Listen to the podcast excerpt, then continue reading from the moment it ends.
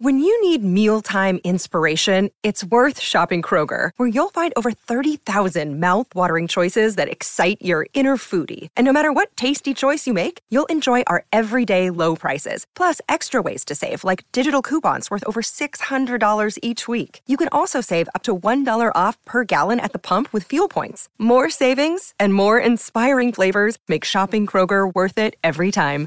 Kroger, fresh for everyone. Fuel restrictions apply. Shot by Lennox Lewis! A right hand by Holyfield. By Buster Douglas! Look at this! He's knocked Mike Tyson down for the first time in his career! But unfortunately, it'll never happen. Front! Punches! He punches! And it's over! I think it's going to be over. Arguello in big trouble against the ropes. I have to say there seems an element of genuine hate between these two, Ambrose. For sure. I don't hate the man. Just imagine if you bought a ticket. Stop it, Greg. You can stop it anytime. Castillo's in trouble! Weeks steps in, and the fight is over! Oh!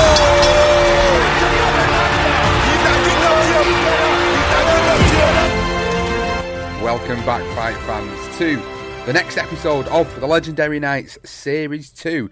And first and foremost, before we jump into this episode, I just want to say thank you, as always, for sticking by and, and bearing with us during such difficult times that have occurred over the past couple of months. For, for long time listeners, for people that listen to everything we put out, you'll know the reasons why we've not been able to put anything out as frequently as we have liked to have done. Uh, but for people that maybe have tuned in and tuned out a few times and you're coming back to, to this particular episode, or you're just specifically a fan of the Legendary Nights series, you might not already know, but we had a family bereavement on Johnson's side, unfortunately, so it led to a few delays, as you can appreciate. Uh, and then we've been putting some other episodes out which have took a lot of time to put research into. So if you've not heard any of the latest career profiles or some of the interviews that have been conducted over on the main BTR boxing podcast feed, please do go and check them out. So let's go straight into this one then. This one, Johnston, is one that might not be always defined as a legendary night. It might not fit the narrative of what people consider legendary nights to be all about. But this is the tale of Roberto Duran and Esteban de Jesus. A tale of a trilogy of fights that were absolutely fantastic, but more so the story surrounding these fights and the aftermath of it is what really tells the tale and epitomizes what Legendary Nights is all about. It does. It, like you just said there, I believe it to be more of a legendary tale than a legendary night.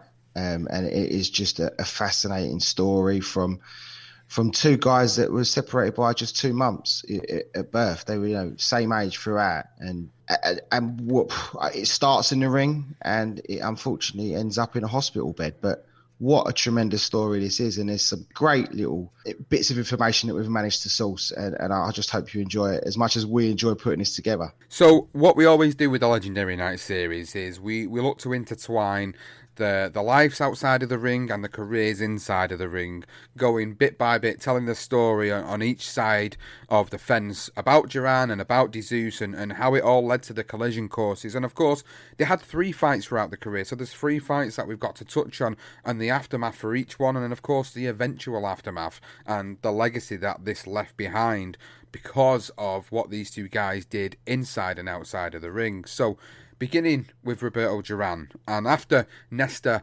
Plomo Quinones asked Duran to turn professional, Duran asked how much he would get, and he said $25, replied Plomo. Now, and Duran's response was, Who do I have to kill? Thankfully, he didn't have to kill anybody.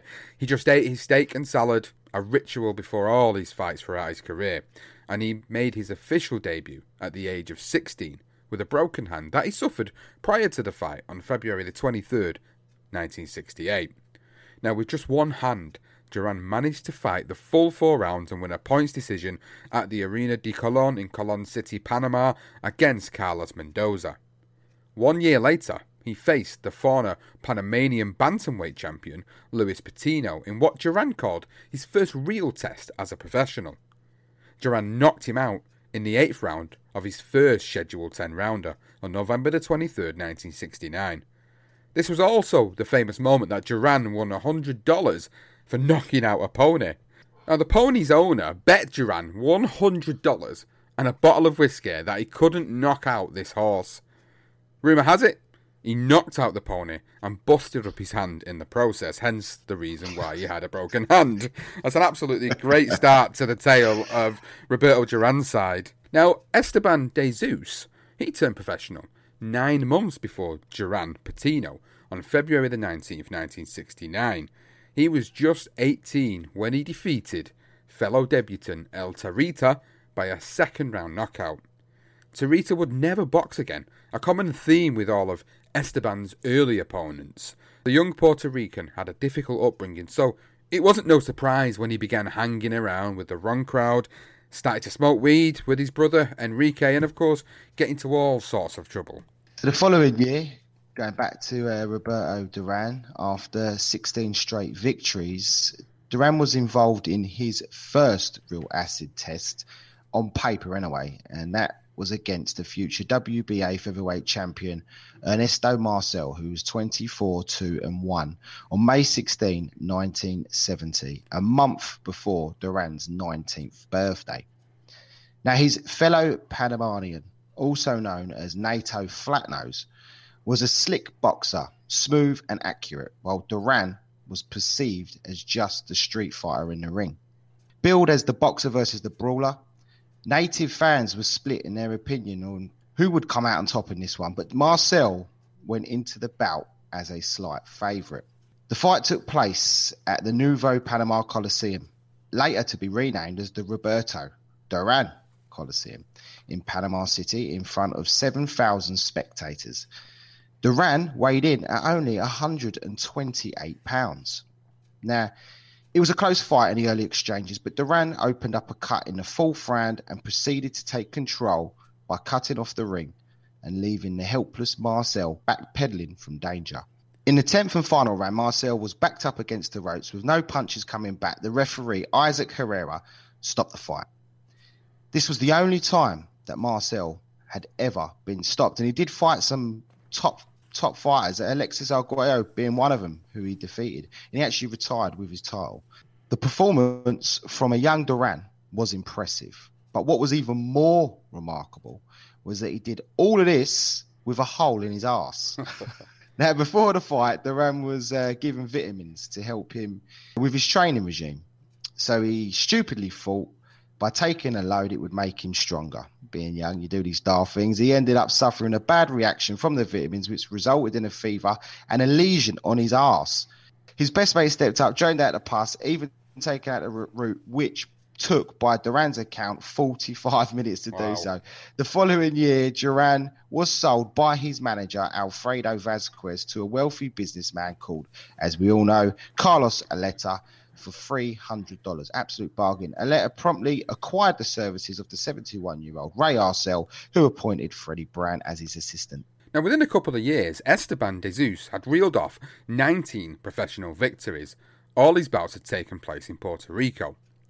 Then, on June the 5th, 1971, he took the plunge and travelled abroad for his stiffest test to date against Venezuelan Armando Mendoza in his home city of Caracas. Now, Mendoza had only lost once in 13 fights, but Jesus was just too crafty and too strong. He stopped his opponent in the seventh round to go 20 0. Esteban was moving at a rapid speed in the ring, but he was also living in the fast lane outside of it. He had now moved on from smoking weed to snorting cocaine with his brother. Now, we will explain why this is important to mention later on in the episode. The following month, Jesus picked up the Puerto Rican lightweight title against Jose Marquez, who was 24 and 2 in San Juan, Puerto Rico. Marquez was making his first defence of the title after defeating Victor Ortiz in his last fight. Now, Jesus used his excellent boxing skills and fast hands to take the title by a 12 round unanimous decision. And over the next two months, Jesus continued his winning streak, knocking out the aforementioned Ortiz in four before retaining the Puerto Rican lightweight title against Jose Marquez in the rematch once again by a points decision.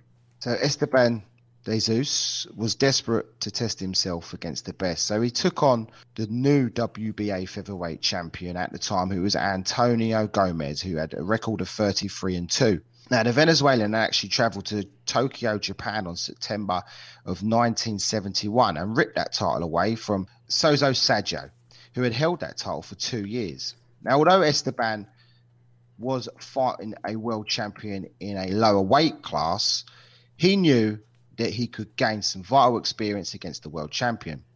Now, there are variations in the exact date of this non title fight.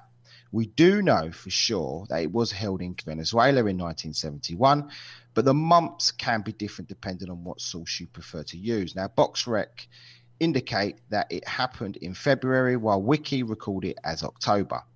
Now, we have actually opted to agree with Wiki for once, which we don't tend to do, but this is due to other sources across the web backing up their claim. Now, due to the lack of information and no footage, it's difficult to establish exactly what happened, but the fight itself seems to have been too much of a steep learning curve for the talented Puerto Rican as he dropped a 10 round points decision. But the fact that the fight went the distance, you can't help but wonder if Gomez was ever going to get a decision due to the fact that Gomez was going to be fighting on home soil. We'll never know, and we can only assume. Now, on September the 13th, 1971, Duran made his American debut at Madison Square Garden against Benny Huertas, knocking him out within 66 seconds. Now, following his impressive win on the undercard of the Buchanan Laguna rematch, his famous name was created. Now, we have explained how this came about on Duran's career profile, but let's tell it again for this episode.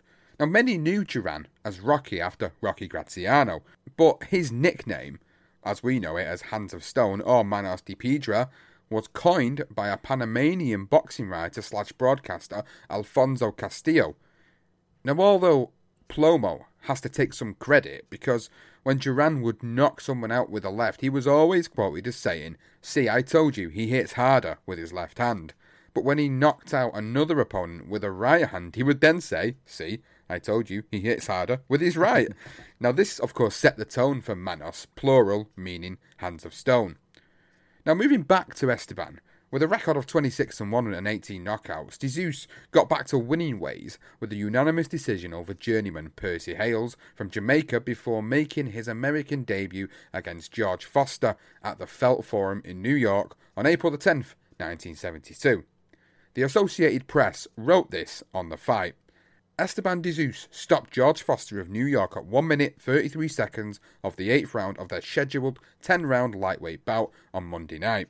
The 21 year old De Jesus, who posted his 20th knockout, outclassed Foster throughout the fight, knocking him down in the second, third, and sixth rounds before the referee Mark Conn finally called halt to the bout midway through the eighth. Just three weeks later, Esteban was back at the Felt Forum defending his Puerto Rican lightweight title against Jose Marquez for a third time. This time, the fight was heading towards another points decision that was until De Jesus stopped his man in the 12th and final round. Now, while Esteban was demonstrating a tremendous left hook and making a real name for himself as a dangerous counterpuncher, Roberto Duran had knocked out two of his last three opponents. The only one that he couldn't get rid of was the Cuban veteran Angel Robinson Garcia, with a record, staggering record of 121 wins, 55 defeats and 19 draws, which happened in Panama. Now, uh, while Ray Arcel and Freddie Brown were fine tuning the raw talent of Duran, he trained as hard as ever, preparing beyond the customary 15 rounds. He actually fought 25 rounds and sparred four and a half minute rounds. Now, all this effort was for one goal, and that was to become the lightweight champion of the world. The fight against Ken Buchanan who had a record of 43 and just the one defeat, had been agreed to take place at Madison Square Garden for June 26, 1972, for that WBA title, the ring, and the lineal lightweight titles. Now, after the Scot had defeated Panama and Roberto Duran hero, Ishmael Laguna. Uh, we've mentioned this fight numerous times on Ken Buchanan's uh, career profile and uh, one of the best performances from a Brit overseas. But he beat Ishmael Laguna not once, but he beat him twice. And Duran promised to gain revenge. Now, in front of a crowd of 18,821 at Madison Square Garden, the Scot went into the fight as a favourite and Duran the underdog. Now, as the fight moved into the 13th round, Duran was up on all three scorecards. The two fighters continued to fight after the bell sounded to end round 13 when Duran caught Buchanan with a low blow. Now, Buchanan collapsed to the canvas and grabbed his groin. The, the images on YouTube, if you haven't seen it, go and have a look. He was able to get up, but he had to be helped back to his corner. Now, the referee took a look at Buchanan and decided to stop the fight. The referee, Johnny Lobianco, controversially claimed this that Buchanan had got hit after the bell rang and that the blow should therefore not be counted. Buchanan said after they helped me to my corner, and then the referee said I couldn't come out. I told him I could keep boxing, but he said, You're not coming out. Now, United Press International reported that Ken Buchanan looked like he had been mugged in a back alley. His left eye was cut, partially closed. There was a slit under his left eye, and his groin was throbbing with pain. Now, Dr. A. Harry Kleeman of the New York State Athletic Commission explained that Buchanan, after the fight, and said he he has a swelling of the right testicle. He's in extreme pain. During the presser, Buchanan said to Duran, You're a lucky boy because you haven't had to fight his way up the way he had. Now, Duran dismissed Buchanan's claim of a low blow, saying a lot of boxers try to make you think they were hit low because they are losing. I won it legally. Years later, Buchanan said the low blow dented my protector and metal burst into the right ball. I was peeing blood for days. And still to this day, Buchanan, uh, he's not been too well recently. He he says he still thinks of Duran every time he he goes for a piss. Uh, bless him, and uh, absolutely just it was it was a low blow for me. Uh, Duran returned to Panama City in a country which were relatively new to role models, he became a national hero. He was paraded to the crowds in an open top car, and he was actually befriended by the military dictator Omar Torrijos, who granted him with a special tax status. What a night that was! Not doing too bad for that victory, was he? After that one, except for except for Buchanan, no, bless yep, him. Except for poor Ken Buchanan. Now moving back to Esteban de Jesus, and with Duran now being the world lightweight champion, de Jesus was looking to capture a title shot, but first returned home back to Puerto Rico after his second visit to the States and outpointed mutual opponent with Duran, Angel Robinson Garcia, over 10 rounds. 20 days later, it was back to America, but this time it was at the legendary Madison Square Garden on July 28, 1972, against Chuck Wilburn. The fight went the full distance with de coming out on top, and the American praised his opponent by saying Esteban was a better fighter and that he had been overmatched. So now we move into the build up for the first Duran versus de fight. Now, after Duran won the WBA, the ring, and lineal lightweight titles, he spent the next few months partying hard with not much training. And he got away with it against the two light touches he was given following the Buchanan win. In September and October, Duran recorded back to back first round knockouts in both of those non title fights in front of his beloved Panamanians. But these binges were becoming far, a far too common theme, especially when Duran was given a Volkswagen from the General of Panama as a gift for defeating Buchanan. It was this car that almost got the new champion killed just before the Esteban de Jesus fight, and Duran explains what happened, and he said, I was in love with a woman named Sylvia, and one day I was on my way to see her, way out in the countryside, and it started to pour. The road turned to mud, and I couldn't see shit. I tried to slow down as we hit a bend, and I thought I'd crossed over to another lane. Suddenly, a car flashed its lights in front of me, and bam! I slammed on the brakes, the car spun around, and now we were hurtling downhill.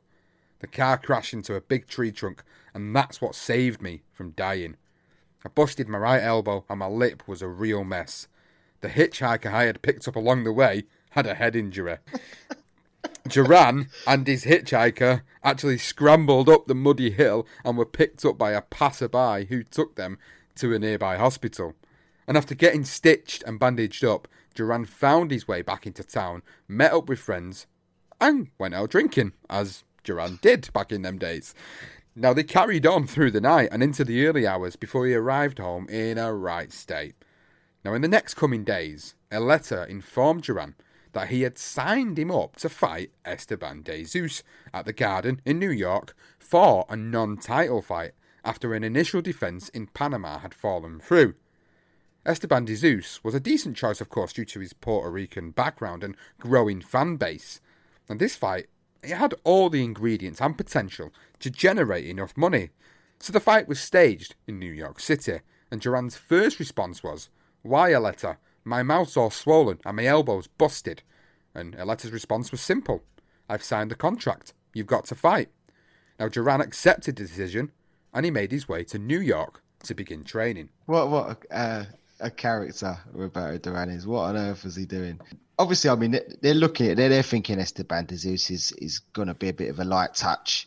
You know, looking at his record, he hadn't fought anyone massively impressive, I suppose, and they just assumed that, um, as I say, it was just going to be an easy one. Now, de Jesus' trainer, Gregorio Benitez, he actually told the press before the fight, I expect my man to knock out Duran by the eighth round.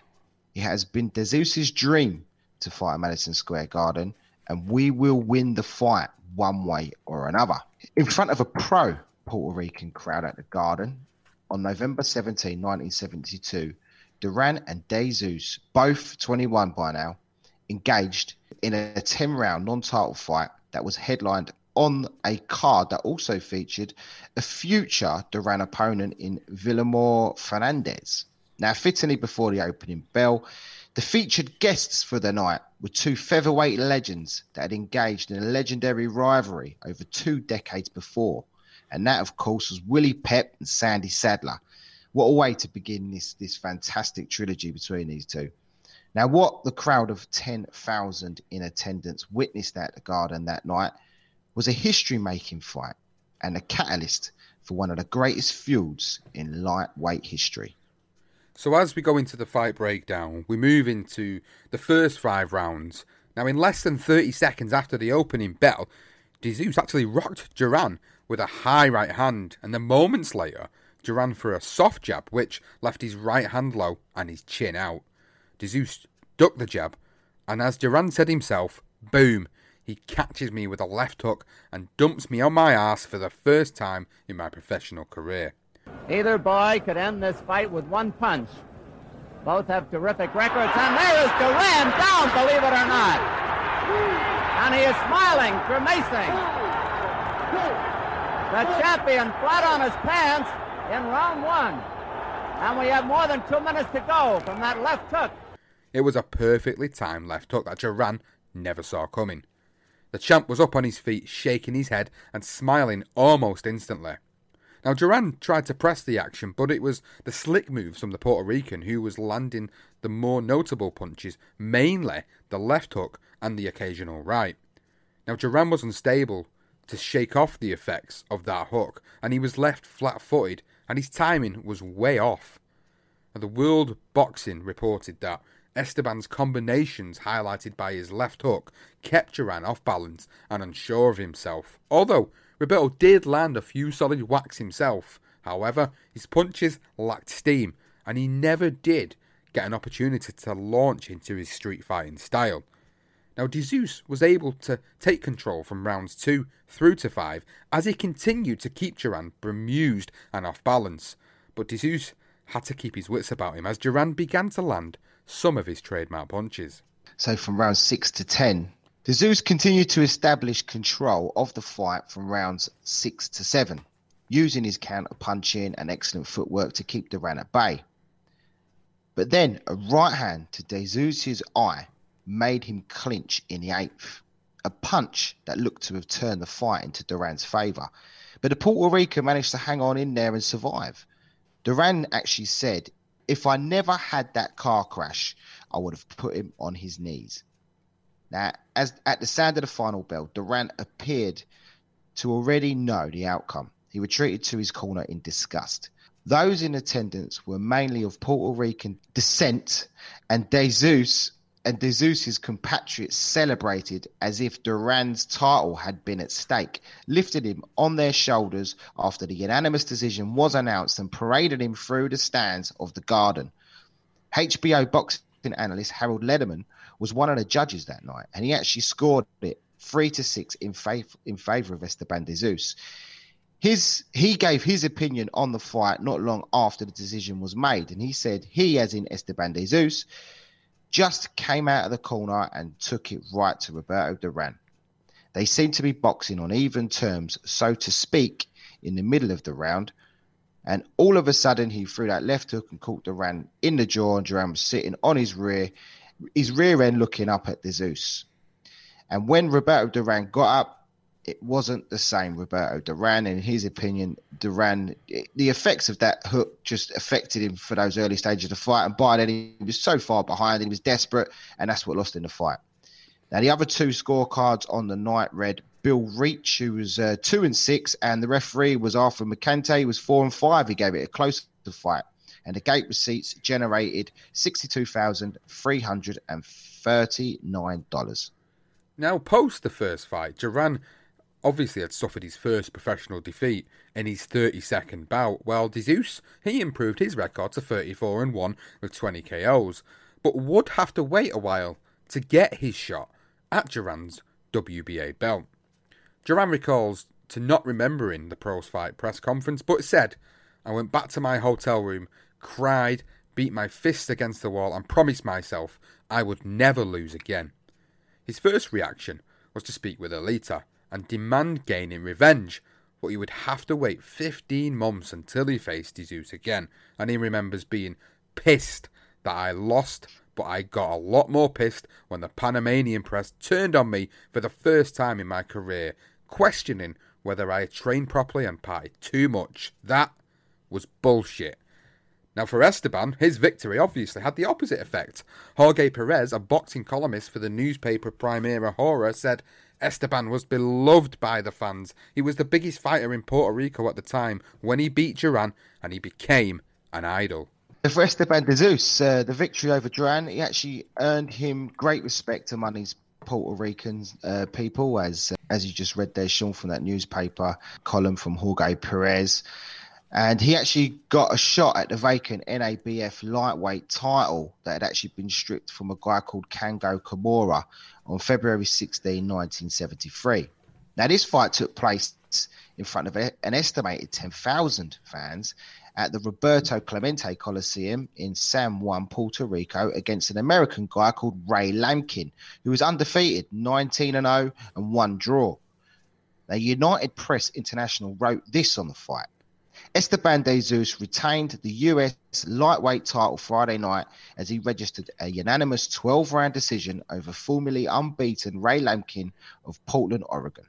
De Jesus, who weighed in at 135 pounds to Lamkin's 132, floored Lamkin twice in the first round and again in the final round with powerful left hooks, those, those trademark left hooks. And, and Lamkin was up quickly all three times and took the mandatory eight count on his feet, but he was out punched the whole way. Another two victories followed in April and May, with both going the full 10 round distance before he agreeing to a rematch against Lamkin again on July 14, 1973, for his NABF title he won in their first fight. This time, the fight was held at the Felt Forum in New York and the Associated Press. Once again, we're going to take this extract from them, and they and it, it says Esteban de Jesus, using aggressiveness and superior punching power, pounded his way to a unanimous 12-round decision over Ray Lamkin. The American used a quick left jab mixed with an occasional right uppercut, and he appeared to have the slight edge for the first four rounds. But then De Jesus began coming on brushing off Lamkin's punches and landed some solid shots to both the body and head. Lamkin made De Jesus miss often, but when the Puerto Rican landed, he landed solidly. There were no knockdowns this time, but De Jesus shook Lamkin in the final minute of the last round with a flurry to the head and followed by a short right to the chin that made Lamkin hold on for dear life and another victory there for Esteban de Jesus. So going back to what Roberto Duran was doing at the time, and of course his ego was badly bruised by the defeat to De Zeus. But he was still the lightweight world champion, and he fought 10 times, winning all 10, with 8 coming by way of knockout, and made 3 defences of his title. The first was a fifth round knockout of Jimmy Robertson in front of 18,000 fans. The knockout punch resulted in the American losing a couple of teeth and was the start of his 42 fight win streak. Next up was Hector Thompson, and the United Press International wrote this on the fight. Duran floored Thompson for the first time in the third and then knocked him to the canvas twice in the eighth round after causing Thompson's nose to bleed profusely. The Panamanian referee Nicolaso Drake halted the fight after the second fall, awarding Duran the TKO. Then, finally, it was the turn of Japan's Guts Ishimatsu, who was 25 10 and 5, aka Suzuki, by 10th round stoppage, and all three of these bouts were in Panama City. Ray Arcel, Duran's trainer, said after the Ishimatsu fight, Suzuki was determined to take the crown home with him. However, Duran is still the best. It wasn't plain sailing though. Duran had to manage the fight with a cut from the third round, and it was a bad cut that refused to stop bleeding throughout the fight. But these were three individual prominent victories in the career of Roberto Duran that would see him go forward on another collision course with Jesus. Absolutely, and, and going to uh, Esteban on, on January 7, 1974, once again at that Roberto Clemente Coliseum in San Juan, Puerto Rico, Esteban fought a non title bout against Alfonso Peppermint Fraser, who was 34 6 and 1. Now, the Ring magazine we're going to take this time in the, the April issue, they wrote Leading lightweight contender Esteban de Jesus displayed his best form in scoring a 10th round knockout over former junior welterweight title holder Alfonso Frazier in one minute and one second of the final heat. After a fairly tame first round, a bomb exploded in the form of a solid rapier like right to the jaw that dropped Frazier at the one minute mark of the mandatory eight count. Frazier's best round was uh, the fifth when he connected well, but finished back tracking from De Jesus's relentless attack. Badly shaken in the sixth, Frazier did little fighting the rest of the way and finally was taken out of action by a resounding left hook. Once again, a beautiful left hook that stretched him out flat on his back. The attendance for the fight was esti- was another estimated 10,000 gate, and that that generated a gate receipt of hundred and twenty five thousand dollars. Decent money. Carlos Eleta, who was also the manager of Esteban's opponent Alfonso Frazier, said Jesus is good, but not good enough to take my other fighter Roberto Duran. They are scheduled to meet in Panama on the 16th of March, and Duran will KO him. So we'll move into the build up for the second fight between Duran and Jesus, the long awaited rematch. Now, after that Fraser fight that you've just been talking about, Johnson, the rematch with Duran was finally in the works, but just before the fight was officially signed, Jesus' trainer Benitez found out that Esteban had been using cocaine, something we mentioned earlier on. Now, he was quoted as saying, I knew that he used cocaine. He didn't use it to fight. An undercover cop came to me and said that Esteban used to be out at midnight with bad people and they knew that he used drugs. I told him that if he wanted to keep boxing, he should quit drugs. Esteban denied it, and Benitez then said Jesus would give a load of money to a drug dealer called Louis and he would take him to parties where there were plenty of coke and plenty of women. Now, during the 15 month gap between their last clash, both fighters had produced a combined record of 18 wins, no defeats, and 11 knockouts. This time, the big rematch was for Duran's WBA lightweight crown. Now, Jesus was 32 and 1, had the home advantage of sorts in their first meeting, so this time Duran, who was 41 and 1, made sure he had the crowd's backing. The bout took place at the Gimnasio Nuevo Panama in Panama City on March the 16th, 1974 in the outside stadium with the heat that exceeded 100 degrees. Now, according to Howard Cosell, the temperature in the ring was in the mid 90s, and the humidity made the site feel, as he said, like a steam bath. Now, as usual, Duran struggled to boil down to the 135 pound limit, but so did his opponent, Jesus. And Benitez even tried to have the fight postponed by saying that his fighter had picked up a cut in sparring, but in actual fact, he just couldn't make the weight. Now, the commission said that they would allow this postponement to happen, but they ordered Jesus' camp to pay $40,000. and they decided instead to continue with the fight rather than take the postponement. Now, the referee for the fight was Isaac Herrera from Panama, much to the disliking, of course, of Team De Jesus. The two judges were Hamodio Sedano and Emma de Urangia. Duran entered the fight a 2 to 1 favourite, and the gate receipts were expected to rise to a staggering $400,000, one of the most in Panamanian history. Duran earned his biggest payday so far at $125,000, and De Jesus, he only got $40,000 for this fight. Now, there was worldwide interest in this rematch, which was actually broadcast on American television and shown in Venezuela, Puerto Rico, and some European countries. Now, it was the fourth defence of Duran's WBA lightweight title, and he was given crucial advice from his trainer Ray Arcel on how to deal with Esteban's style. Now, as Red Smith would later report, Arcel sat his fighter down and told him, When De Jesus knocked you down, he was starting to throw a right hand and he beat you to it with a hook. He'll be expecting that right hand again. I know you're angry. I know you're eager for revenge and want to take him out as fast as you can. Don't do it. Just stick, stick, stick and move until I give you the word. So we'll move in uh, to the fight, and um, if anyone hasn't seen it, well, does Duran take Ray Arcel's advice? Well, I'll explain from rounds one to six. Roberto Duran he ignored Arcel's advice in the opening round and he paid the price.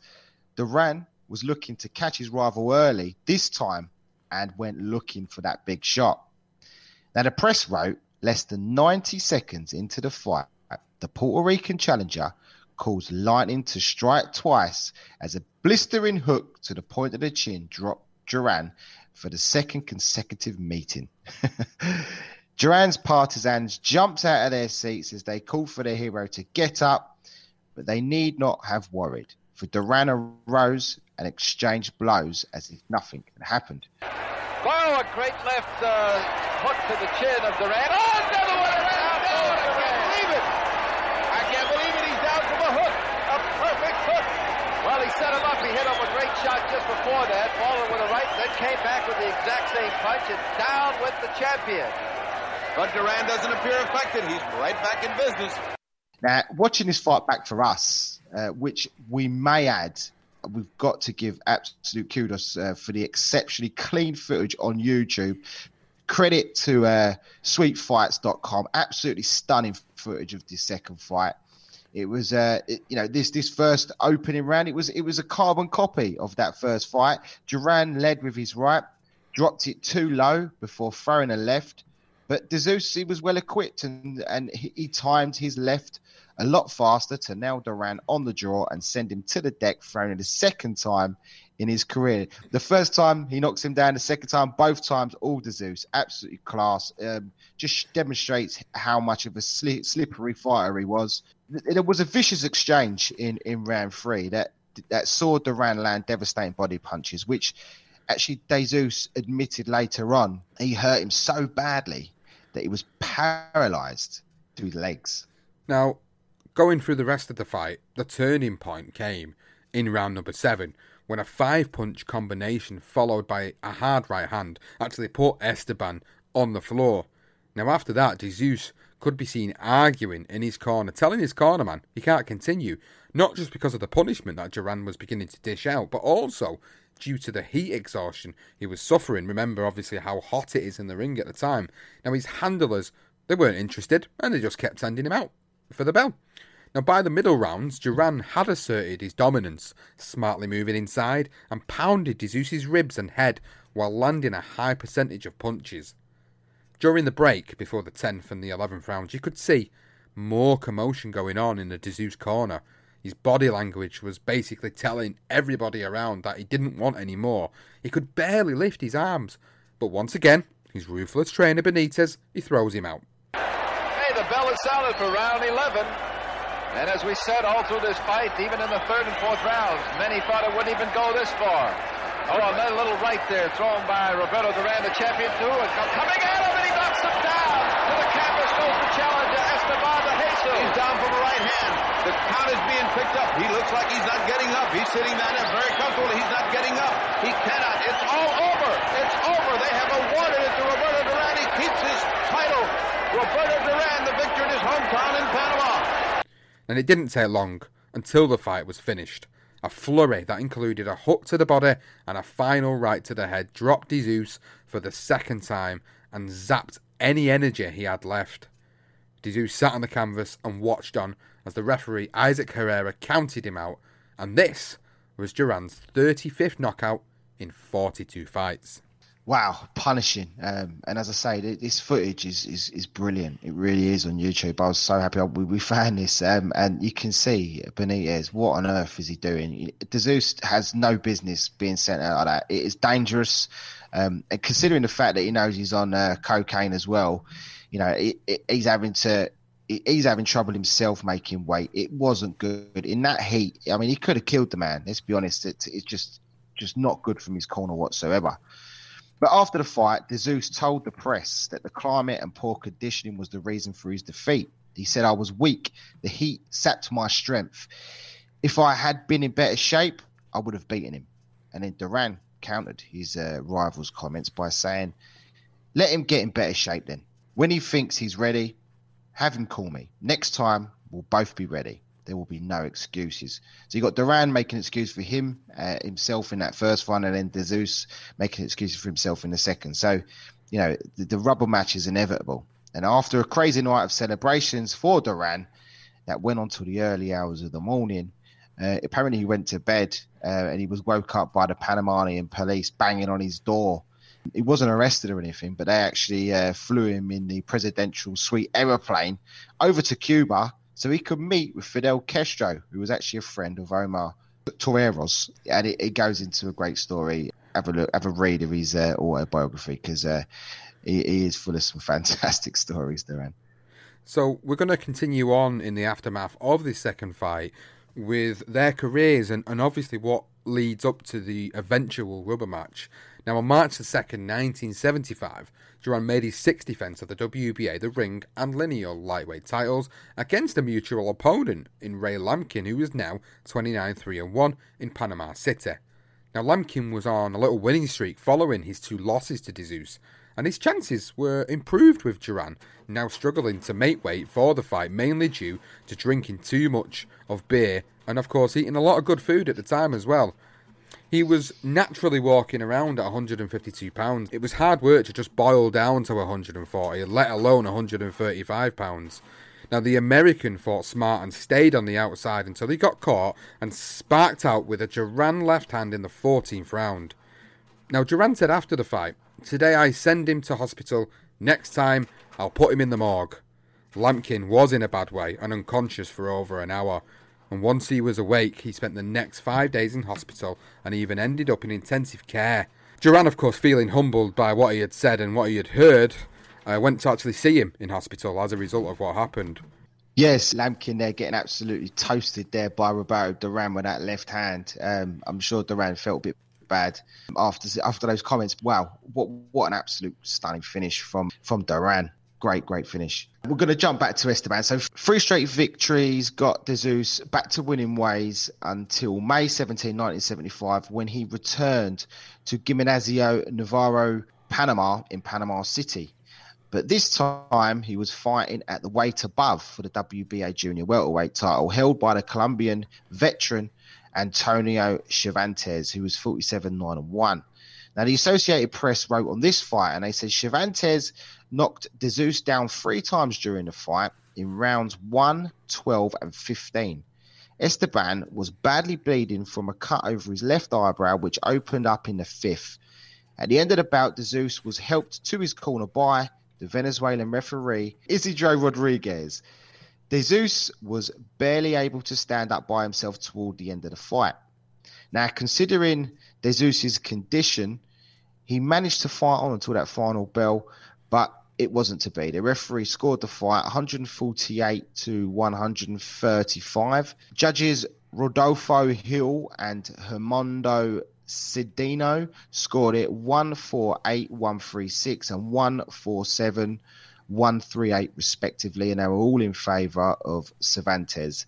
The champion actually received a larger cut of the purse, $75,000, while De Jesus collected only, uh, only $15,000 for his troubles. Cervantes said this about the bout. He said, I hit him with ammunition I knew I had. De Jesus is sh- a strong fighter. So he's just basically praising him for the fact that he managed on his feet to the end of that fight. Not long after the Cervantes loss, De Jesus was sold by Benitez for $25,000, a former baseball player, Jose Santiago, who actually bought up his, uh, become his manager, and he actually employed a guy called Manny Seeker as his trainer. Now back to Duran, and he won a 10 round non title fight against Edwin Viruet, who was 21 1 and 2 in New York. Now, that was a bout that was the main event before the closed circuit telecast of the third Ali Frazier fight from Manila. Now, it was after this victory that I later signed a free fight deal with none other than Mr. Slippery himself, Dodgy Don King, to promote Duran's fights. The first and next title defence was against the Mexican, Leoncio Ortiz, who was 35 and 2 in Esteban's home stadium, the Roberto Clemente Coliseum in San Juan, Puerto Rico. Now, the fight went to the 15th round until Duran landed a right cross finish to the chin. Now, while making his way back to the dressing room, Edwin Viruet got in Duran's face, demanding a rematch. And he got angry and he started swinging for the Puerto Rican police had to split up the commotion and they would fight again a few years later. But again, another little story about the backstage goings on between Viruet and Duran. I mean, who, who would get in Duran's face? I mean, the guy's an animal. This uh, Viruet had some absolute bollocks to get in his face and do that. Now, Duran fought twice in May of 1976. An non-title decision win over Saoul Mamby in Miami followed before Duran took on his undefeated mandatory challenger Lou Bizzarro, who was 22 0 in Pennsylvania. Duran eventually cut off the ring to finish the fight in the 14th after battering a bruised and swollen Bizzarro. The Italian clung on to Duran's legs after the final knockdown, and he must be applauded for his courageous showing, but in this fight, Duran's lightning fast hand speed and power, it ultimately took him apart. That's really funny. He's clinging on there at the end there, the Italian. But uh, for him, just, I mean, these guys are just, no, they're just not good enough. At lightweight, Duran is just a monster. Now, just before Zeus would attempt another world title challenge, it was rumoured that his drug use had taken on a whole new dimension. Chu Garcia, who covered Zeus for the paper El Nuevo Dia, said, He was a great husband, a great brother, a great son, a great father, and a great friend. But unfortunately, he had that problem. That problem at this time was that he started actually shooting up speedballs, which is a, a mix of cocaine and heroin in the same syringe. I mean, cocaine is a drug that gets you buzzing, and then heroin is the one that brings you down. So, not quite sure what the hell that is doing to your body. He would shoot up with his friends and, of course, with his older brother, Enrique. Chu Garcia went on to say, just before his third world title attempts, it's just before he attempts to win a world title, he tried desperate, desperately to kick his addiction. He came from a big supportive family, and with their help, he tried to go cold turkey. He actually called in a psychiatrist from Mexico and was even visited by the local Santería priest. I'm not quite sure what they were trying to do there, but as you do, incredibly, with all that going on in the background, his life inside the ring never dipped. And it was a case of third time lucky for Esteban de Jesus, who got another shot at a world title on May 8, 1976 against Guts Ishimatsu, who was 31, 11, and 6 at the Estadio Juan Ramon Loubriel in Puerto Rico. The United Press International explains the fight and they said Esteban de Jesus captured the WBC lightweight championship Saturday in a lackluster 15 round battle with Japan's Guts Ishimatsu. The victor kept Ishimatsu at bay by battering his face with jabs and avoiding the Japanese's heavier punching power. De Jesus' best round came in the seventh when he slammed a ferocious combination of punches with both hands at Ishimatsu's face and body, opening a cut on his lower lip. Referee Harry Gibbs scored the fight 149 to 139, and judges Jose Juan Guerrera and Rudy Ortega scored the fight 150 to 137 and 150 to 135, respectively, in favor of the new world champion Esteban de Jesus. The Puerto Rican was overjoyed to finally land a world title, and he apparently partied hard that night. And you can only imagine what was involved. But after that win, he seemed more annoyed by the headbutting, and he actually was quoted as saying, "On two occasions, his head hit my face. This was the only time I felt because the few punches he threw did nothing." And the former champion Guts Ishimatsu was a bit more complimentary, but he was defiant about winning his world title back, and he said De Jesus was fast from the beginning and was difficult target for my strong right. The only thing I hope is to gain the crown, be it against De Jesus again or with somebody else who takes the title from him. He didn't really care, but at the end of the day, what we do know is Esteban De Jesus was dropping speed bombs, but yet still manages to capture a world title, WBC lightweight championship title against Ishimatsu. Unreal. It really is unreal. How the hell did he manage to do that? How the hell did he Jesus manage to Christ. get weaned off doing that to be able to go on to win a world title? I think that actually is a story that really should be brought, brought to the forefront. I mean, people talk about these comebacks, Tyson Fury's drug addiction, his cocaine addiction. It's, it's, it's well publicised what he was doing when he was outside of the ring and going through his stint. But yeah, Esteban De Jesus, you know, a forgotten story about a guy literally doing speedball, doing these uh, mixture of heroin and cocaine, and yet he goes on to win that WBC world title. I think he's absolutely unbelievable to do that, and it, it really does set a lot of things up nicely for what's going to come in the future for him. And Esteban you know, he then makes his first defence of the WBC crown on October the 9th, 1976, against the undefeated Hector Julio Medina, who was 28 and 0 at the Estadio Juan Ramon in Librel in Puerto Rico again. And again, the United Press International, they wrote this about the fight.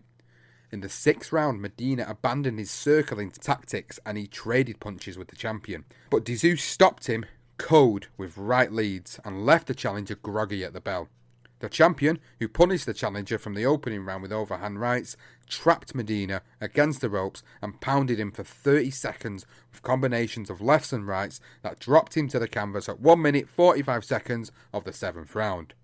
Now, following the impressive stoppage, Esteban De Jesus was calling for the rubber match against the WBA champion Roberto Duran, saying, This is my ambition to fight against Duran and consolidate the lightweight title of both organisations. A week later, it was the turn of Duran to strengthen his claim on the lightweight division when he made his ninth, defence on a Don King card headlined by George Foreman against Alvaro Rojas. And the Costa Rican uh, had a disputed record, by the way. It was some funny records, but it doesn't matter. In in the it was actually in the Hollywood Sportsatorium in Pembroke Pines, Florida. Both fights were broadcast live on CBS during prime time, and Duran earned a healthy $150,000. Duran came out aggressively and landed numerous shots to both the body and the head. Rojas tried to box and move, but he couldn't keep Duran off of him. Duran dropped Rojas with a right to the head, and Rojas was counted out in round one. And we just had to put this in again. The Associated Press they reported Rojas went down on his face as though he had been shot. doctors doctors actually worked for about five minutes before they were able to get him up, uh, standing up by his own power. Uh, incredible knockout again. And then to kickstart 1977 in January, Duran headed to Miami for the third time in his career, a place he, he enjoyed immensely, just as much as New York and Panama, against a 23 year old Dominican Republic native and part time gypsy cab driver from the Bronx, Vilomar Fernandez, uh, who was 19 5 and 1. The fight was actually aired on CBS, but the conclusion was always apparent, but huge respect to Fernandez, who lasted 13 rounds until buckling under the pressure. Although the fight won't be remembered for the action in the ring, it sure will be remembered for the bizarre beginning. So, Boca Raton News, they reported this. So, before the start of the main event, ring announcer Frank Freeman asked the crowd to stand and face the flag for the singing of the national anthem. Not only was there no flag, but there was also nobody to sing. No band, no singer, not even a recording. Freeman stood in the middle of the ring speechless as Franz yelled, Sing, Frank! Finally, former heavyweight contender Jerry Quarry came to the rescue. He rose from the ringside post as a CBS analyst, climbed into the ring, and sang the anthem. He even remembered all the words. Brilliant. It's a great little story to add into it. It's slightly unrelated to what we're talking about, but it's it's happened on, on that particular bill, which I think is absolutely hilarious and uh, would have been hilarious if you would have been a fan in the crowd as well, wondering what the hell was going on. So we move back to De career then, and, and the following month after this win for Duran, De was making the third defence of his WBC strap against Japanese challenger Buzzsaw Yamabe, who was 26 6 and 2, again at the Estadio Juan Ramon Loubriel in Puerto Rico. Now, it was a straightforward defence. He downed Yamabe for the first time with a series of left and right hooks, but his challenger beat the count, only to hit the floor again in the sixth round after another furious left right combination. Now, De Jesus collected a reported $70,000, $10,000 more than Duran earned for knocking out a taxi driver. Now, during the four months away from the ring, Esteban bought his drug dealer, Louis.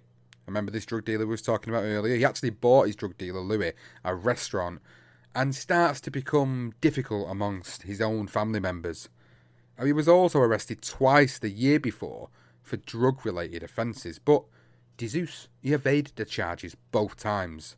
Now, he was back in Puerto Rico on June the 25th, 1977, taking on the Mexican born undefeated challenger Vicente Saldivar, who was 14 and 0.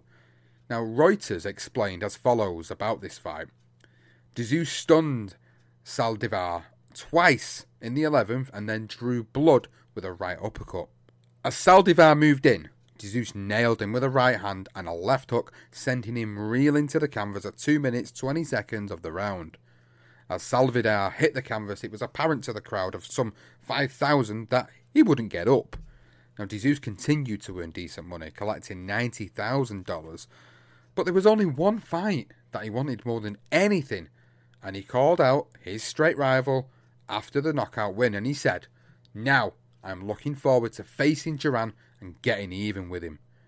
Esteban, he fought once more in 1977 in a non title fight that went the 10 round distance in his favour. So, to sum it up, really, he is earning decent money at this point. he's doing well for himself, barring the fact that he's bought his drug dealer a, a restaurant, which is probably going to be used for money laundering, of course. There's only one other reason he'd buy him a restaurant. Yep. And he's, he's, he's making defences of the title, he's having the non title bouts, he's doing really well for himself. You know, he seems to be keeping things afloat at the moment, uh, but he wants this rematch. He wants this, you know, this trilogy, this rubber match with Duran. I mean, the, the two drug offences he got Nick for, I mean, we could have gone into more details about that, but it seems like, again, it was a money front. He had bought uh, a car and he had opened an account and it was all in relation to some of these dodgy drug dealers. Uh, they were bad influences on his life, and he, he was a yes man. So, uh, although he's, he's, he's a champion of the world and won a Duran fight, it's crazy that he's he's managing to keep it together. Uh, so we're going to jump back to Roberto Duran, who picked up two victories against lesser opponents in Maryland and in Panama before taking on a more legitimate challenge in Edwin Viruet, the man who, who cornered him and wanted this rematch. He finally managed to get that rematch after forcing it. Uh, this wasn't a classic by any means. Duran wanted to punish him for getting in his face and saying that he would end his career. Apparently, he said. Now, Viruet, he, he was all about surviving this fight. That's all he did. He ran basically. He wound him up and then ran. so after 15 rounds, uh, Duran won almost every round, but he wasn't disappointed. And Duran actually turned around and said, I'm not embarrassed at not knocking him out. I just wanted to keep my title. Now, this, interestingly, was the first time in 10 consecutive title defenses that he didn't knock out his opponent. Duran made $150,000 for his routine night's work, and the fight actually made the cover of the September 26, 1978 issue of Sports Illustrated.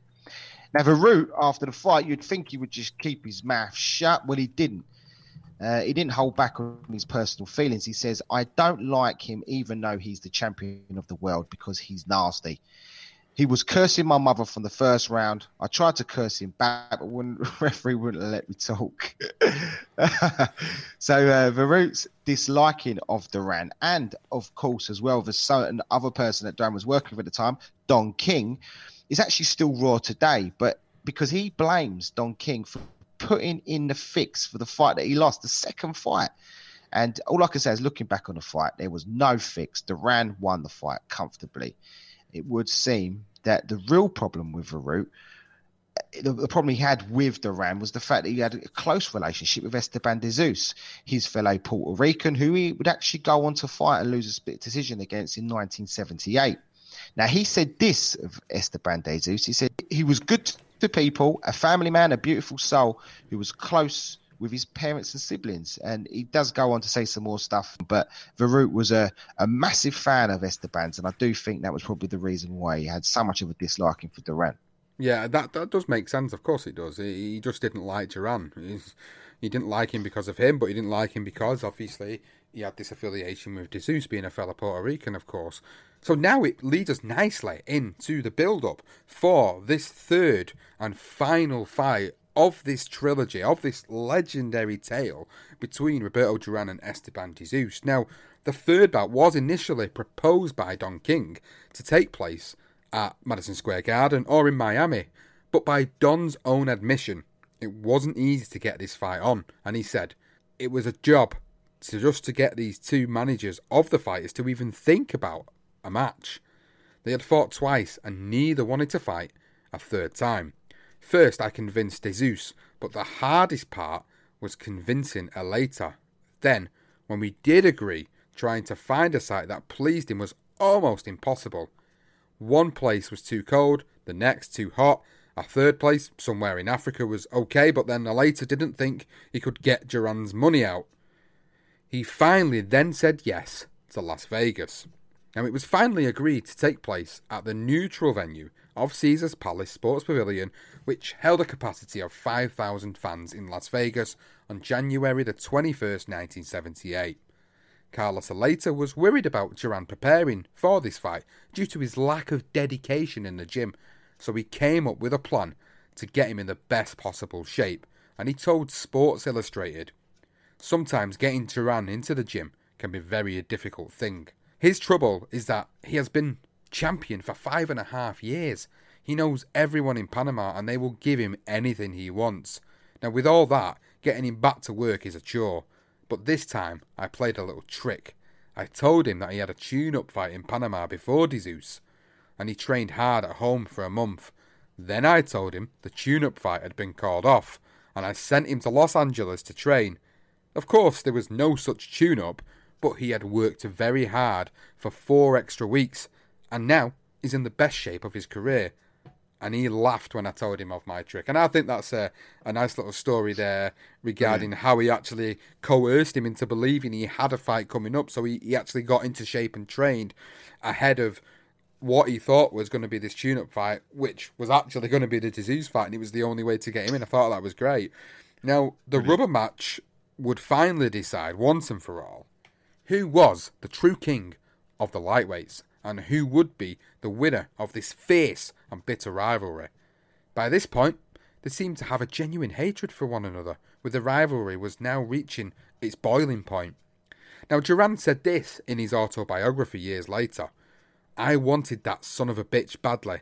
Months before the fight, he had talked shit about me, so I just wanted to shut his big mouth. Duran was like a man possessed in sparring, which caused problems finding someone to spar with him, in one sparring session, he broke the nose of Mike Youngblood, a 160 pounder out of Philadelphia with a 14 0 record. Arcel and Brown immediately went off in search of a new one. They came back with a kid called Jorge Morales. One of Duran's advisors, Luis Henriquez, recalled, Unfortunately, we overlooked the fact Morales was a Puerto Rican like De Jesus. It wasn't a smart move. Now, during this sparring session, Morales he began to taunt Duran with suggestions of what De was going to do to him. Of course, Duran he wasn't amused, but he let it go until Morales insulted Panama and Duran switched and began ripping off his gloves so that he could have a go at Morales with his bare knuckles. Wisely, Morales legged it out of the ring, but his father, Morales Sr., he leaped into the ring and went after Duran which resulted in Morales Sr. getting decked. Now, one of Duran's assistant trainers, Tony Rivera, remembered that suddenly The ring was just full of people, and Duran began whacking away at everyone within range. And he said, It was unnerving. We got Duran in the corner, but he broke loose and started all over again. He just ran around the ring looking for people to hit. Now, when Don King got wind of the altercation, he said he could have been injured seriously. What else can happen before this fight? Uh, like a man possessed, uh, Roberto Duran. You can imagine he, he must have just been on the line, on the cusp of just bursting in every single fight with that aggressive nature he had. Wow, there is more of a build up. This is a great build up for this third one. That was only the beginning of the problems. There were lawsuits and threatened lawsuits, and the fight was off and then on again. So, just three days before the fight, a Las Vegas judge issued a temporary restraining order, which was placed by a Chicago promoter called Robert Blond. He claimed that he had a contract for Duran to fight the following month against his fighter, who was Vicente Salvador. Now, Salvador's lawyer came to the rescue and was able to evidence that Mr. Blond did not adhere to the signed contract and didn't meet expenses for training costs. Thanks to that testimony, the judge lifted the injunction and the fight was allowed to continue. Now, not going back to the promotion of this fight, normally uh, Don King, he would uh, do everything in his power to build up a fight no matter what the angle was. Uh, but this one, it needed no publicity stunts. Duran said before the fight, I don't like him for a lot of reasons. Be- mostly because he is the only man ever to beat me, and he is the only man ever to knock me down. I don't like him for those reasons, but I have respect for him. Jesus said he had always wondered why Duran kept saying all those nasty things about him, uh, but now he knew, and his response was, If he doesn't like me because I knock him down, let him wait until after this fight. This time, I'm going to destroy him.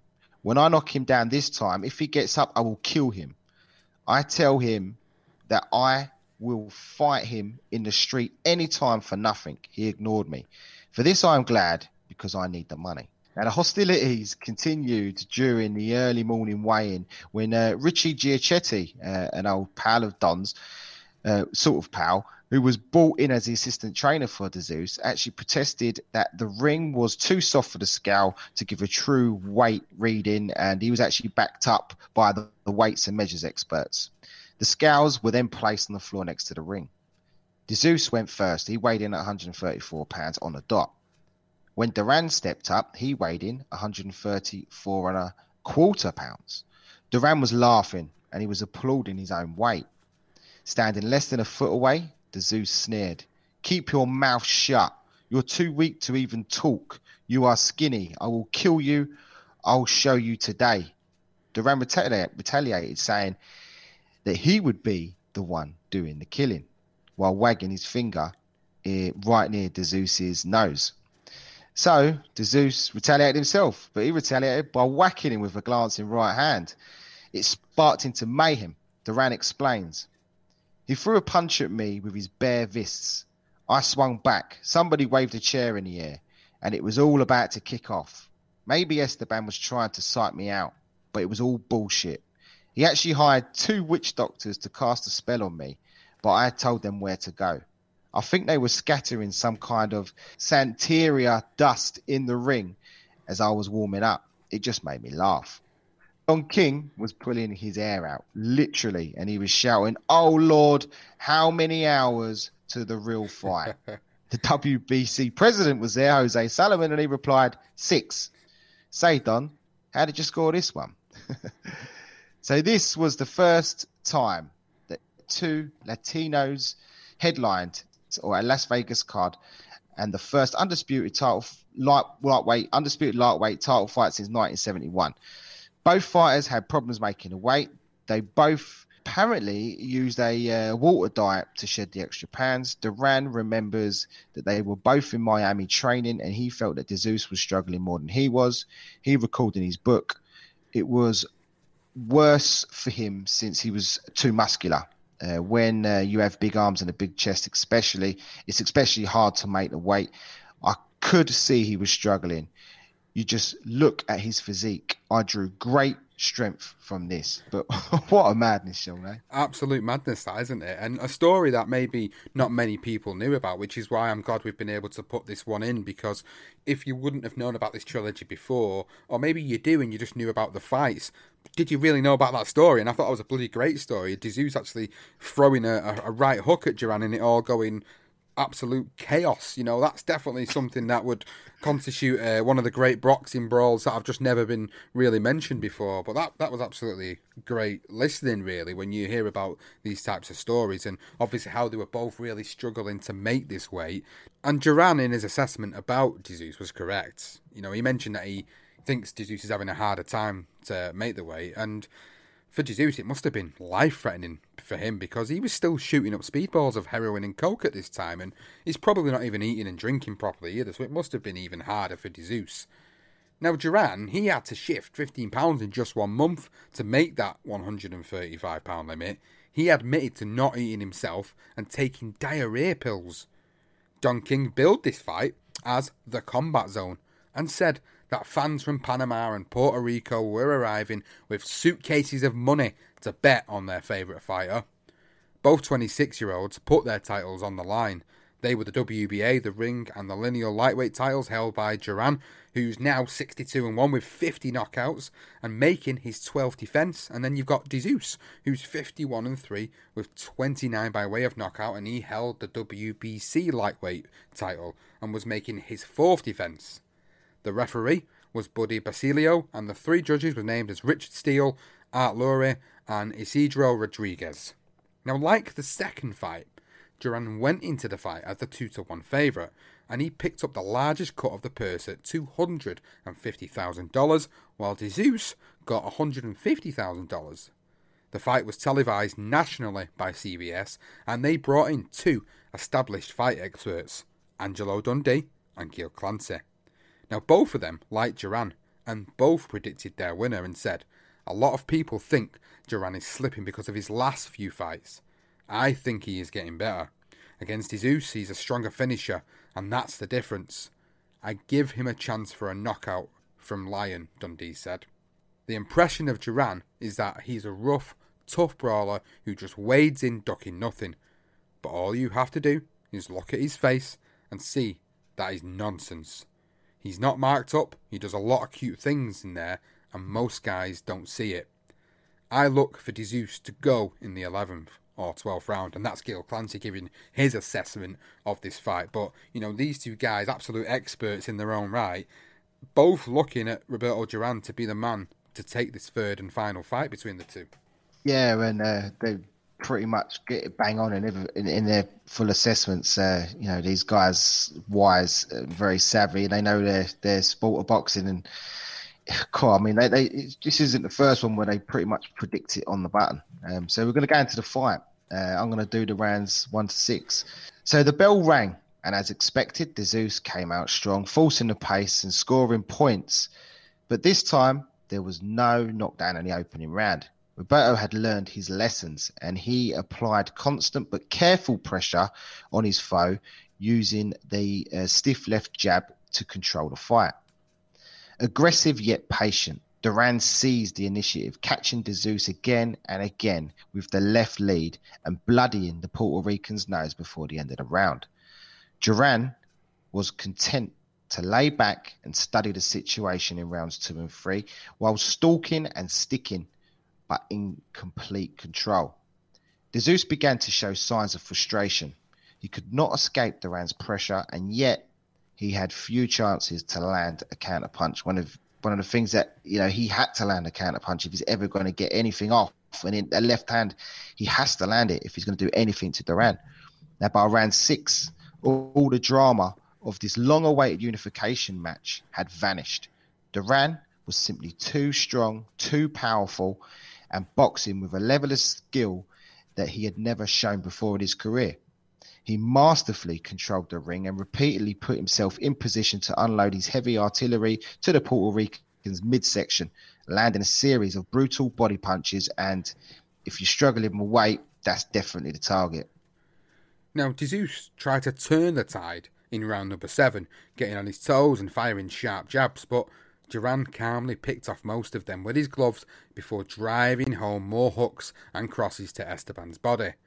Now, it was more of the same in the next three rounds, and if Jesus had any hopes of somehow reversing the momentum, they vanished in round 10 when he landed his best punch of the fight, his trademark powerful left hook to Duran's jaw. But the Panamanian didn't even flinch. Roberto was now simply walking his man down and battering him on the ropes. Round 11 was all Roberto, and Jesus looked like a beaten man. His handlers, knowing he was now hopelessly behind on point, urged him to go for the knockout, and in round 12 he saw an opening and moved into fire of one of his powerful left hooks. But Duran beat him to the punch, driving home a vicious right that sent the Puerto Rican to the floor. Now, showing tremendous courage, Esteban pulled himself up to his feet, but he was a finished man at this point. He stood near the ropes, looking like a condemned man, waiting to be put out of his misery as the referee waved Roberto back in. A two fisted battering followed, the punches slowly driving Jesus down into a crouch, his weight supported by the ropes. The referee was about to signal a second knockdown when Esteban's corner charged into the ring. The fight was over, and Duran became the undisputed world lightweight champion. Sports Illustrated wrote, with tears tracking down his gaunt and unshaven cheeks, he hugged his manager Carlos Eleta and yelled again and again, I was born to be the champion of the whole world. All three judges had Duran ahead at the time of the knockout 107 102, 109 104, and 107 104. And it was an absolute masterful performance by Roberto Duran to beat Esteban de Jesus and finally cement his legacy in this trilogy of fights and also become the undisputed lightweight champion, capturing that WBC title that he had never held previously. Yeah, absolutely stunning performance from Roberto Duran and and one of his finest. It really was, and all the trouble Esteban de Jesus, which we've highlighted outside the ring, which nobody knew about. You know, this wasn't. Uh, you had the one moment when someone mentioned that it was sort of uh, Benitez mentioned that he has having some problems with drugs, but he kept it. He covered that up. But even still, he was the second best lightweight behind Duran at the time. So, so we're going to jump on the post-fight stuff here, but we we stuck in the Sports Illustrated edition, the edition they had, the January 30, 1978, uh, where we got a lot of the information for the build-up for this third fight.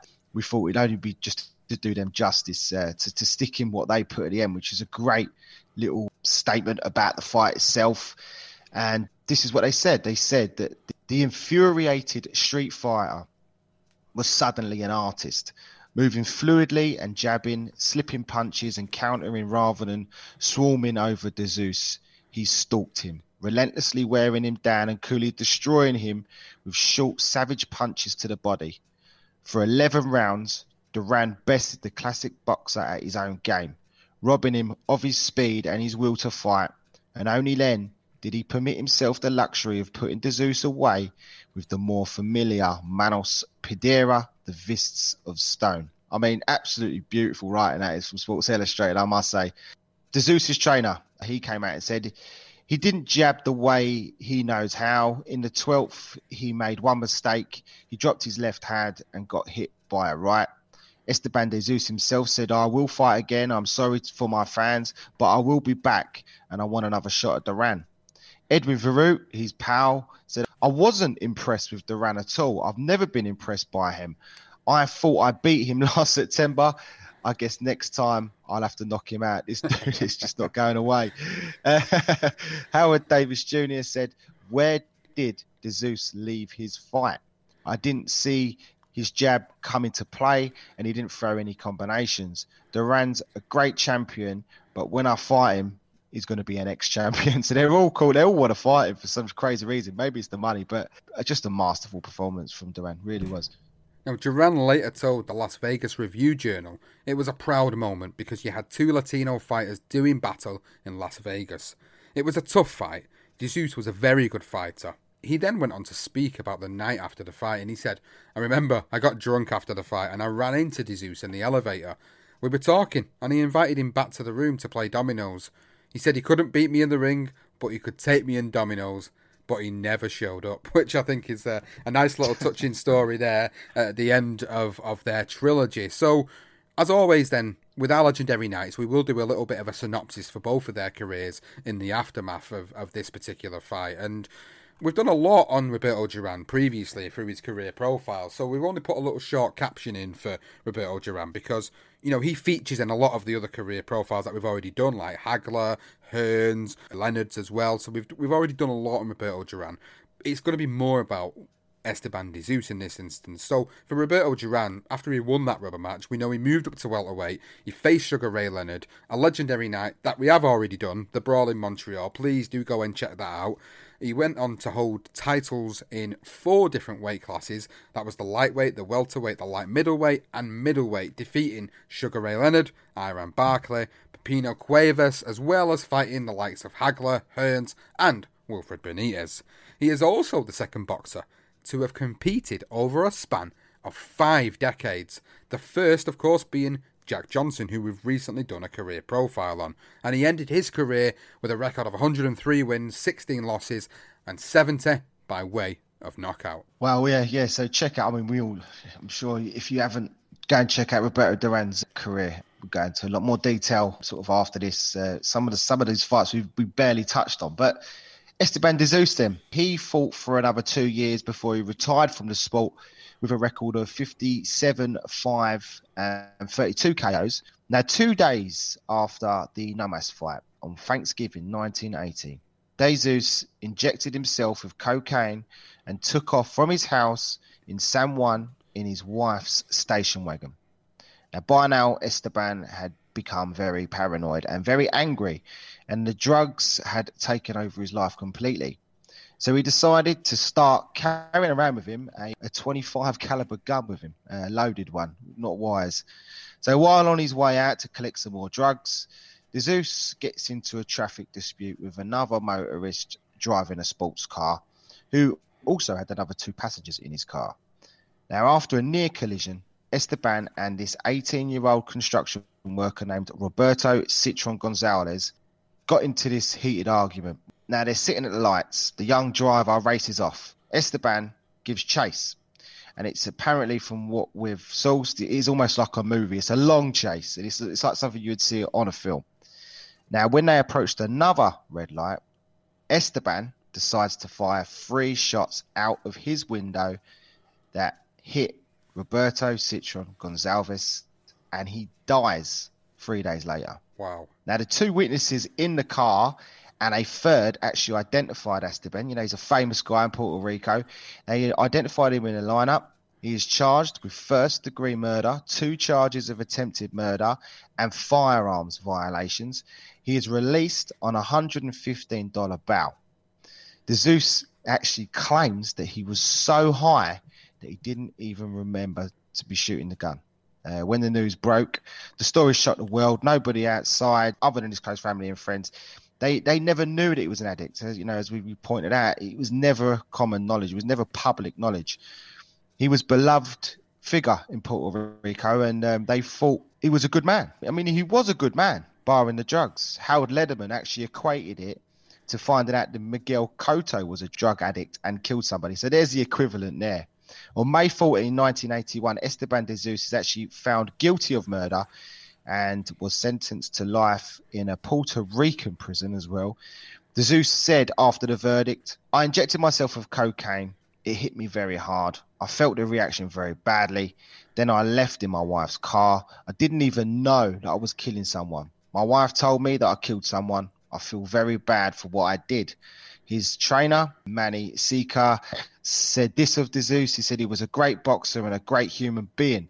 The only problem was the drugs. They ate up his life. Wow, what an absolutely morbid uh, story. What that's, that's that just goes to show you what the drugs did to him. All that time he was doing it, and eventually it's brought these consequences upon him, and, and someone unfortunately dies as a result of him taking them drugs. Now, De Jesus eventually found God behind bars, and he became a born again Christian and then a minister. Now, he tended a small chapel in prison, giving daily sermons to his fellow inmates. Then in 1985, his brother Enrique died of AIDS. Now, De Jesus had shed many needles with Enrique for many, many years taking them drugs, so when he heard about his brother's death, he got himself tested. And it came back that he was HIV positive. Afterwards, he gave an interview to a Puerto Rican television show in which he opened up about his addiction and disease. And on his drug addiction, he said, You start first with friends and you get so wrapped up with the drugs that before you know it, you're hooked. They take you to the parties and you start using the stuff. The worst part is when you open your eyes. It's too late. You're already addicted. Now, De Jesus actually fought to have his life sentence commuted, and in 1989, the governor of Puerto Rico granted his wish so that he could live out his final days in a treatment centre in San Juan. Now, De Jesus spent less than two months in the treatment centre before his death, and Garcia spoke of his encounter with De Jesus when he was at his treatment centre by saying, When I visited him, he was already skinny, really skinny. His skin was wasted. He was maybe 115 or 120 pounds, and two or three months after that, he was gone. Now, he was reportedly visited by several high profile guests, including Roberto Duran, who went on to visit his old foe. Now, neither man intended to make it a grand gesture. They were simply just old rivals born less than two months apart, whose lives had taken so many different paths in that 17 years since their first encounter. And Duran put his hands around the frail figure of Esteban de Jesus and he said, You're always going to be my great champ. And there's a famous picture out there that has, has been out there for a very long time, of course. Someone took a picture of that moment when he does give Esteban de Jesus a hug. It is available to see if you really do want to see it, it's there. And unfortunately, as the story tells us, Esteban de Jesus, he died on May the 12th, 1989. After all them years of drug abuse caught up with him, and the needle sharing led to the HIV. The HIV wasn't as, as treatable as it is in 2021, so there wasn't the, the available medications to be able to live with it. And unfortunately, he died in a treatment centre surrounded by people that knew him, people that respected him, people that would go on to see him. And unfortunately, it was just a, a sad end to what was an amazing tale, really. This has been an amazing tale about these two fighters, like you say, born two months apart, went on these different paths, you know, trying to fight the way out of the respective countries and the difficulties that, you know, that lay in them countries at the time they were growing up. And for them to have been able to do that, especially De Jesus, who was able to become that world champion eventually and have them three great fights with Roberto Duran, just is a testament to what he was able to do as a fighter, even though he was addicted to cocaine and heroin. And these types of stories do make you wonder the what ifs of the situation. What could have happened if he wasn't on cocaine and he wasn't on heroin? Would he have beaten Duran? Would he have been a better boxer? Would he have been even better? Well, I think, given the fact that he floored Duran twice out of them three fights, I think there's a possibility, you know, if he wasn't addicted to drugs, you know, could this have been completely different? I think it would have been. I honestly think this could have been a completely different story had he not been addicted to drugs. But what a really sad, sad ending for Esteban de Jesus. Oh, tragic, absolutely tragic. I mean, we, we don't obviously it's not a career profile, so we didn't go into the early early parts of his life. He was a yard fighter. His dad used to stick him in a yard of his brothers, and they, people used to pay like two dollars to watch him fight. I mean, that was that was his upbringing. So it was no surprise when he ends up smoking weed with his brother, and then um, you know ends up moving on to other things quite quickly. And it just sort of went hand in hand, his career and cocaine. And when he started to just derail the way he was, I mean, his family were trying their best to try and see his ways because he had such a, a great support network. And you know, although constantly cheating with different women, taking drugs, he was actually quite a quite a decent father by the sounds of things. Um, he just had this drug addiction um, that he hid from from the, from public knowledge, and it's just such a sad way for him to end. But as you say, I mean, would he have been a better fighter? I think so. Um, absolutely. You know, he would have had. He would have had more endurance. I mean, he, he actually did say, or whether he said it or someone else said it, that he actually began, began sort of taking them speed bumps because he didn't want to smoke and he said it'd help his lungs. So he starts. I mean, that's that's the that's the the ideology of what he was thinking. If I if I don't smoke heroin and I jack it up, then um, I can get more longevity of my boxing career. Clearly uneducated, let's be honest. Such a tragic ending. The, the fact that he goes to prison for for murdering someone, which does seem to be like a just a mad drug rage, completely out of out of character. Drugs just took a hold of him, and to then find out you get HIV and then die of AIDS. It's, it's that's just, I mean, it's like a double whammy, in it? Wow. But what a story. Like, this is just a, a legendary tale rather than a legendary night. But saying that, the three fights are brilliant. And as I say, that second one in particular, the footage is outstanding. I'd advise anyone to go and have a look at it. But Duran in the third was outstanding. I think if it's something you want to go and watch on YouTube, you know what? We, we always go on and you want to watch these these fights sometimes, and you think, oh, what fight can I watch tonight? If you've never watched this trilogy of fights, now you know the story of it. Do go and watch it because it really will open your eyes up to this forgotten rivalry, this forgotten tale of, of two absolute warriors. Now, obviously, Duran comes out of it you know, all singing or dancing because of what he went on to do in his career following this trilogy. And Esteban de Jesus doesn't. And I think, given this story that we've told on this episode, I think you should go and definitely check these these fights out and some of his other fights as well. Because de Jesus was an absolutely brilliant boxer. Let's not let's not beat hmm. around the bush. He was brilliant. He was just do what he needed to do outside of the ring to be able to fulfill his potential. And I think he would have been you know, possibly a champion up at 140 pounds should he have gone the right path in his career. And it is it is sad, and there's a lot of what ifs and buts. But you know, for for me, it's all about telling the story of of this trilogy and being able to bring it to life and for people to listen and be able to know the story of, of Duran and de Jesus. And I'm really happy we've had the opportunity to do something completely different from the grain, really. You know, we think of Legendary Nights, we think of the ones we've already done, you know, Barrera Morales, Gatti Ward, you know, all these ones that are so definitive of a Legendary Night that these forgotten rivalries do get missed out, and this is one that we've really thoroughly enjoyed being able to tell everybody and talk about all these different stories between these two fighters. So I'm so happy we've had the opportunity to do this and, and bring it to life.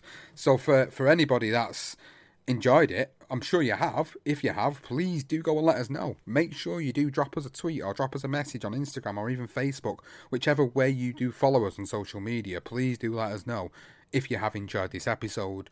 And also, if you've got any recommendations to see out season two, if there's any particular tales or particular fight series that we haven't already covered that you'd like us to do, then by all means, drop them in there and we'll absolutely squeeze them into season two. But this episode has been all about the tale of Roberto Duran and Esteban de Jesus, and we hope you've thoroughly enjoyed it. Please subscribe to the podcast on Apple Podcasts or Google or any available podcasting app Follow us on social media at Legend Night Pod or BTR Boxing Pod on Twitter and across social media BTR Boxing Podcast Network. It's been an absolute pleasure telling the tale of Roberto Duran and Esteban de Jesus.